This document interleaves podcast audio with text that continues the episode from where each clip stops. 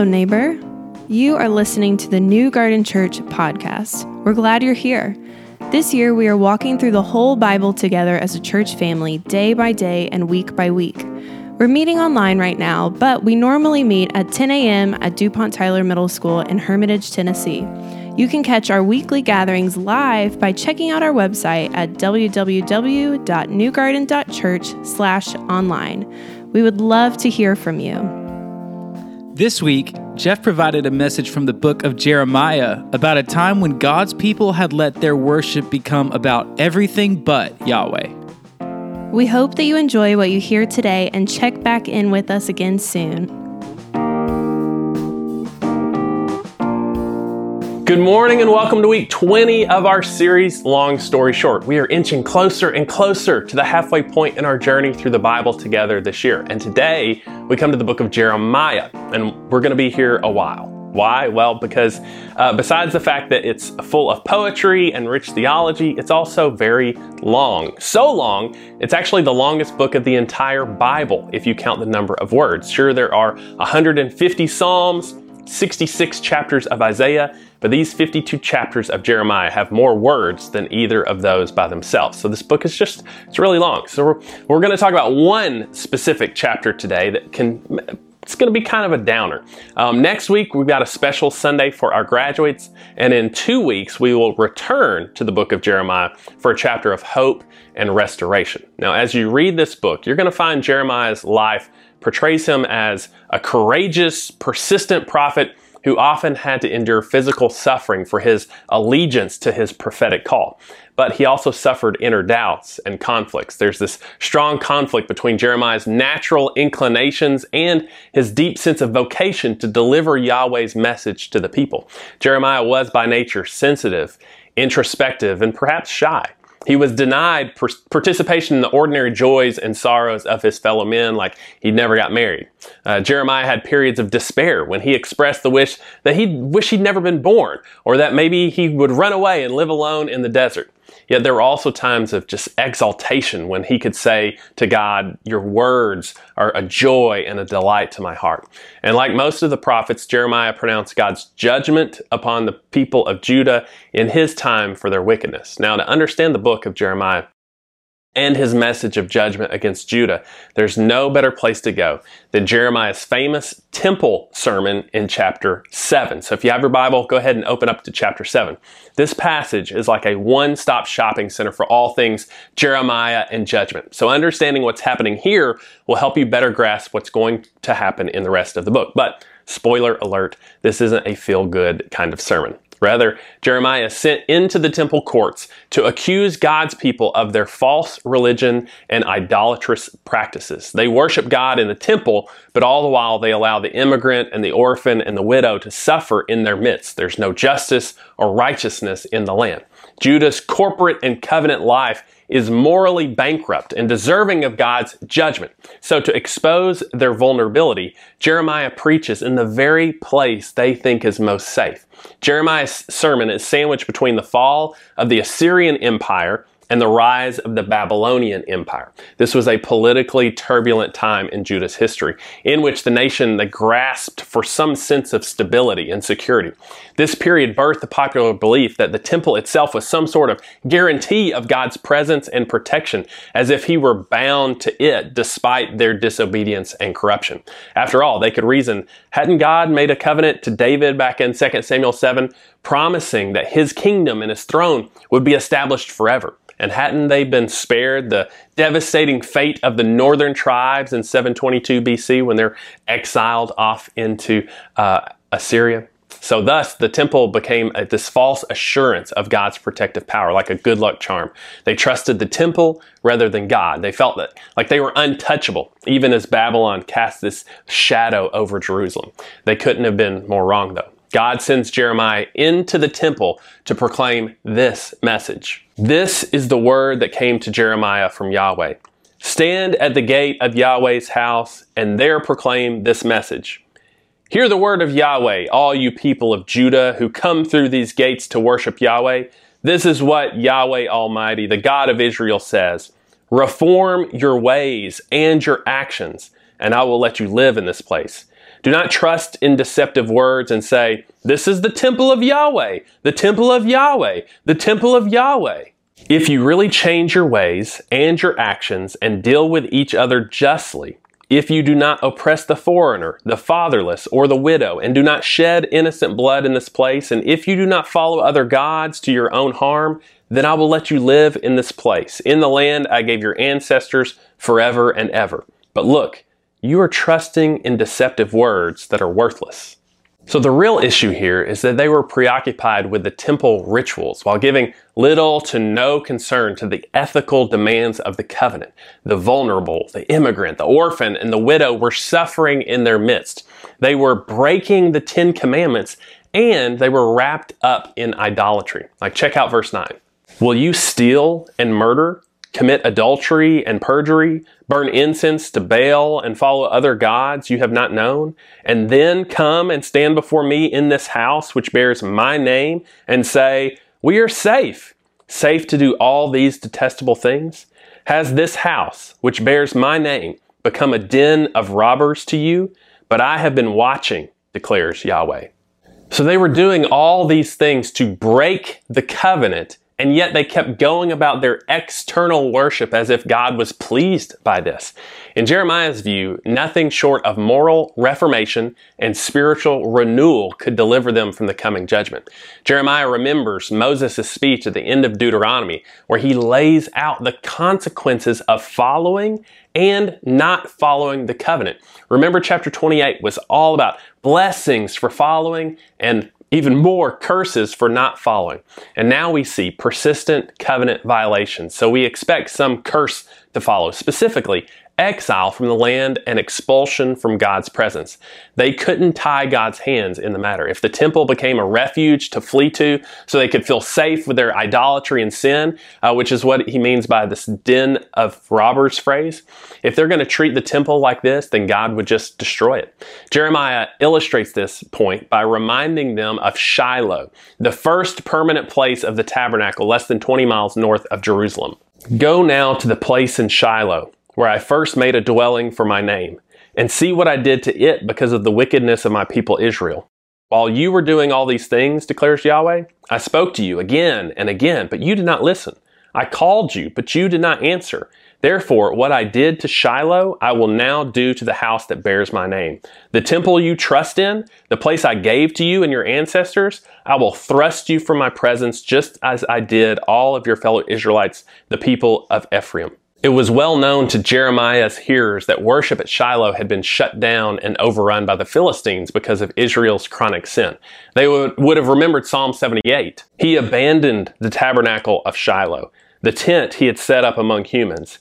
He sent the ark of his might into captivity, his splendor into the hands of the enemy. He gave his people over to the sword. He was furious with his inheritance. Fire consumed their young men, and their young women had no wedding songs. Their priests were put to the sword, and their widows could not weep. Since God destroyed a city that housed the tabernacle and the ark in the past, how could Jerusalem be so sure that it would escape the same fate? The answer is it wouldn't. Yahweh was about to allow Jerusalem to face the same fate as Shiloh.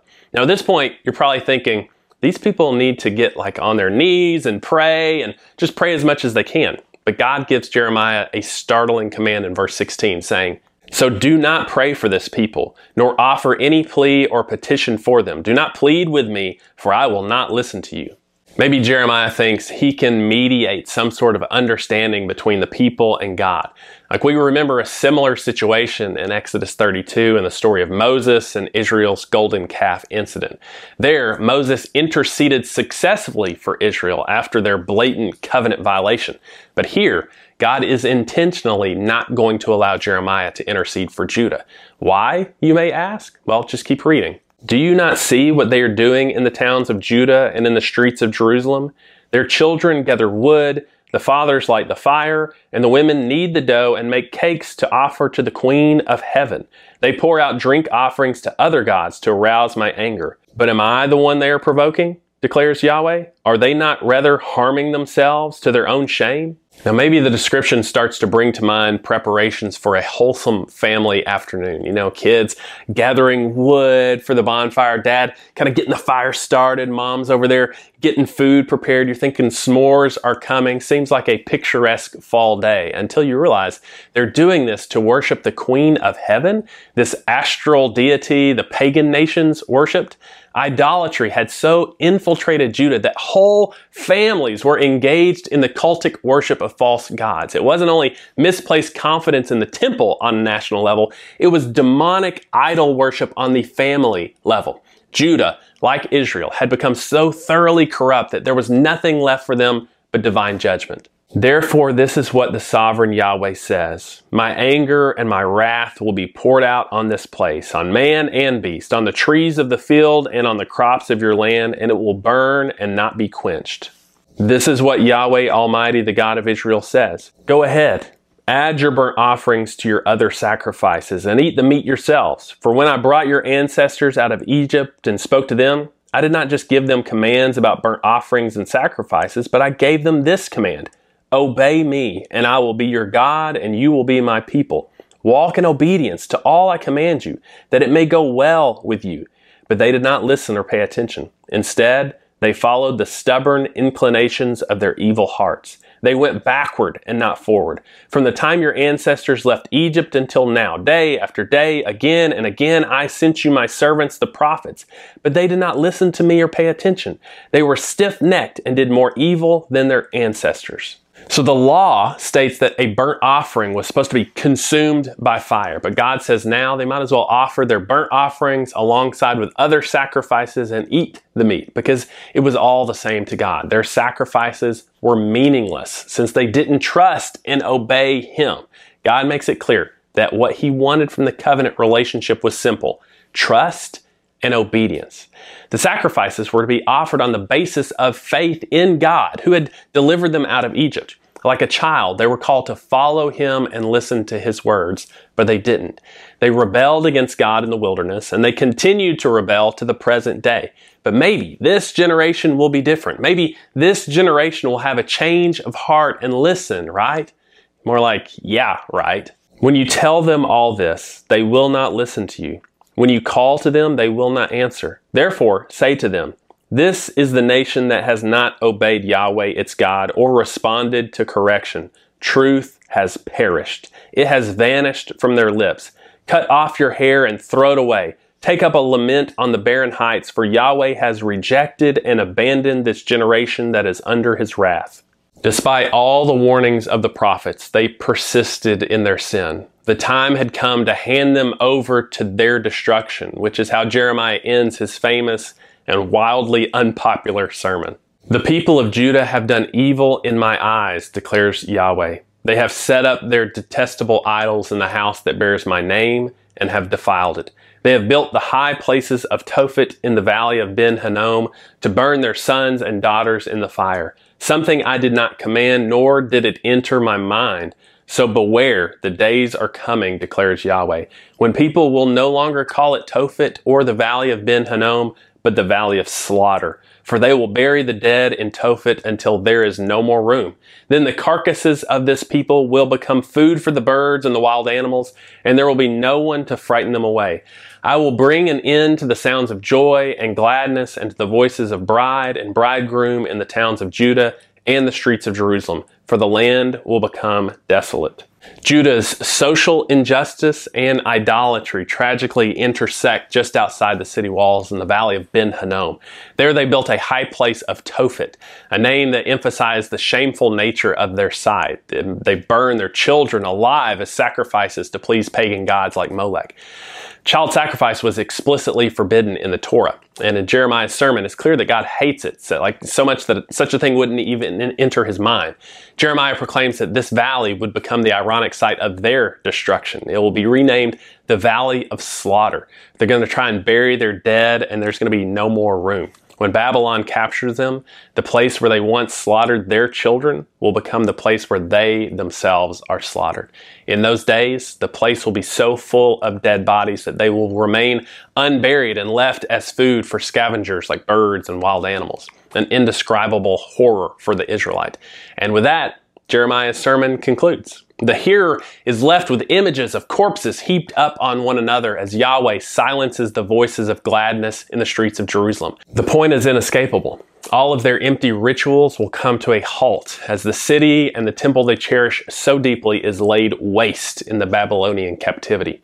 However, Jeremiah 7 isn't the last time we hear about this particular idea in the Bible. The Valley of Hinnom was translated into Aramaic as Gehinnom, which was later translated into the Greek Gehenna, a term you might be familiar with. It's the New Testament word for hell. So in the Jewish mind, Gehenna was the place of eternal punishment for the wicked. It's actually a um, primary metaphor that Jesus used to talk about final judgment. His understanding would have been shaped largely in part from this passage in Jeremiah, where children were burned in the terrible fires, illustrating the powerful way in which all forms of judgment are essentially the product and the consequence of evil. For Jesus, hell or Gehenna is final judgment reserved for those who, like Judah, persistently reject God's call to repentance. It's for those seeking false security in something other than faith in God's gracious provisions so they can pursue their idols and continue in destructive ways of life. Now, there's another important New Testament connection with this passage that you don't want to miss. If you turn to Matthew chapter 21, you'll get a sense of deja vu. Israel is back in the promised land. The temple is rebuilt Empty ritualistic worship is alive and well, and social justice is totally neglected. God's people have placed a false sense of national security once again in the temple, despite being under Rome's thumb, which is often associated with Babylon in the New Testament. The circumstances are strikingly familiar. This is Jeremiah 7 all over again. And into this context, Jesus storms into the temple courts, turning over tables and driving out money changers, and starts combining scripture from the the prophets Isaiah and Jeremiah. Jesus entered the temple courts and drove out all who were buying and selling there. He overturned the tables of the money changers and the benches of those selling doves. It is written, he said, My house will be called a house of prayer, but you are making it a den of robbers. There would not have been an Israelite in the temple that day that missed what Jesus was saying through this symbolic reenactment. Yahweh was coming to destroy the temple as an act of judgment against Israel's empty religious practices and their covenant unfaithfulness. But just like the prophets of the Old Testament, who spoke a message of judgment and also a message of hope, Jesus offered an alternative message to those who are willing to listen to his words. Jesus' own body as the true temple of God would be destroyed on the cross as the ultimate sacrifice for rebellious covenant breakers and raised on the third day all who trust in Him as their true source of hope, not a lucky charm who offers you a get out of hell card. They're given new hearts and new lives. And these new lives result in the kind of things that God had always wanted from Israel true worship, acts of justice, obedience to His words. God was doing a new thing. The temple in Jerusalem made of stone would soon be destroyed, but God was going to sanctify a new holy space for His Spirit to live in humanity. For those who cleanse themselves by the blood of the new lamb, they would become sacred space, a new temple. That's why Paul would write to the believers in Corinth and say, Don't you know that you yourselves are God's temple and that God's Spirit dwells in your midst? If anyone destroys God's temple, God will destroy that person. For God's temple is sacred, and you together are that temple. God's plan was to create a way for His people to be His temple. But now the litmus test of the temple activity is held up to us. So we have to ask ourselves, how are we doing as God's temple? When people interact with us, are we a house of prayer or a den of robbers? Before Jesus clears the temple, the story tells us that he passes this tree that's covered with leaves, and Jesus goes to it expecting to find fruit, but there is no fruit. And so he curses the tree. Then he enters the temple, and there are all these kinds of people there. It's full of activity. It's, it's like a tree covered with leaves, and it looks good. But again, Jesus does not find fruit, and so he brings judgment. We have been offered the gift of being the temple of God. And while our salvation does not come from the things we do, it's based on the work and worth of Jesus. Let us step into our role as his chosen medium in this world to bear fruit, to be the temple that bears his name, so that the nations may know his love and His glory. Now, each week, we come to a table And we have an opportunity today to examine our lives. Uh, to re- do they reflect what we have received, the calling we have received? And as we take the bread and the cup today, let us let it produce in us this desire to be more like our Savior. Let's go to the table. That's it for this time. Thank you for checking in with us, and we'll be back with another episode next week.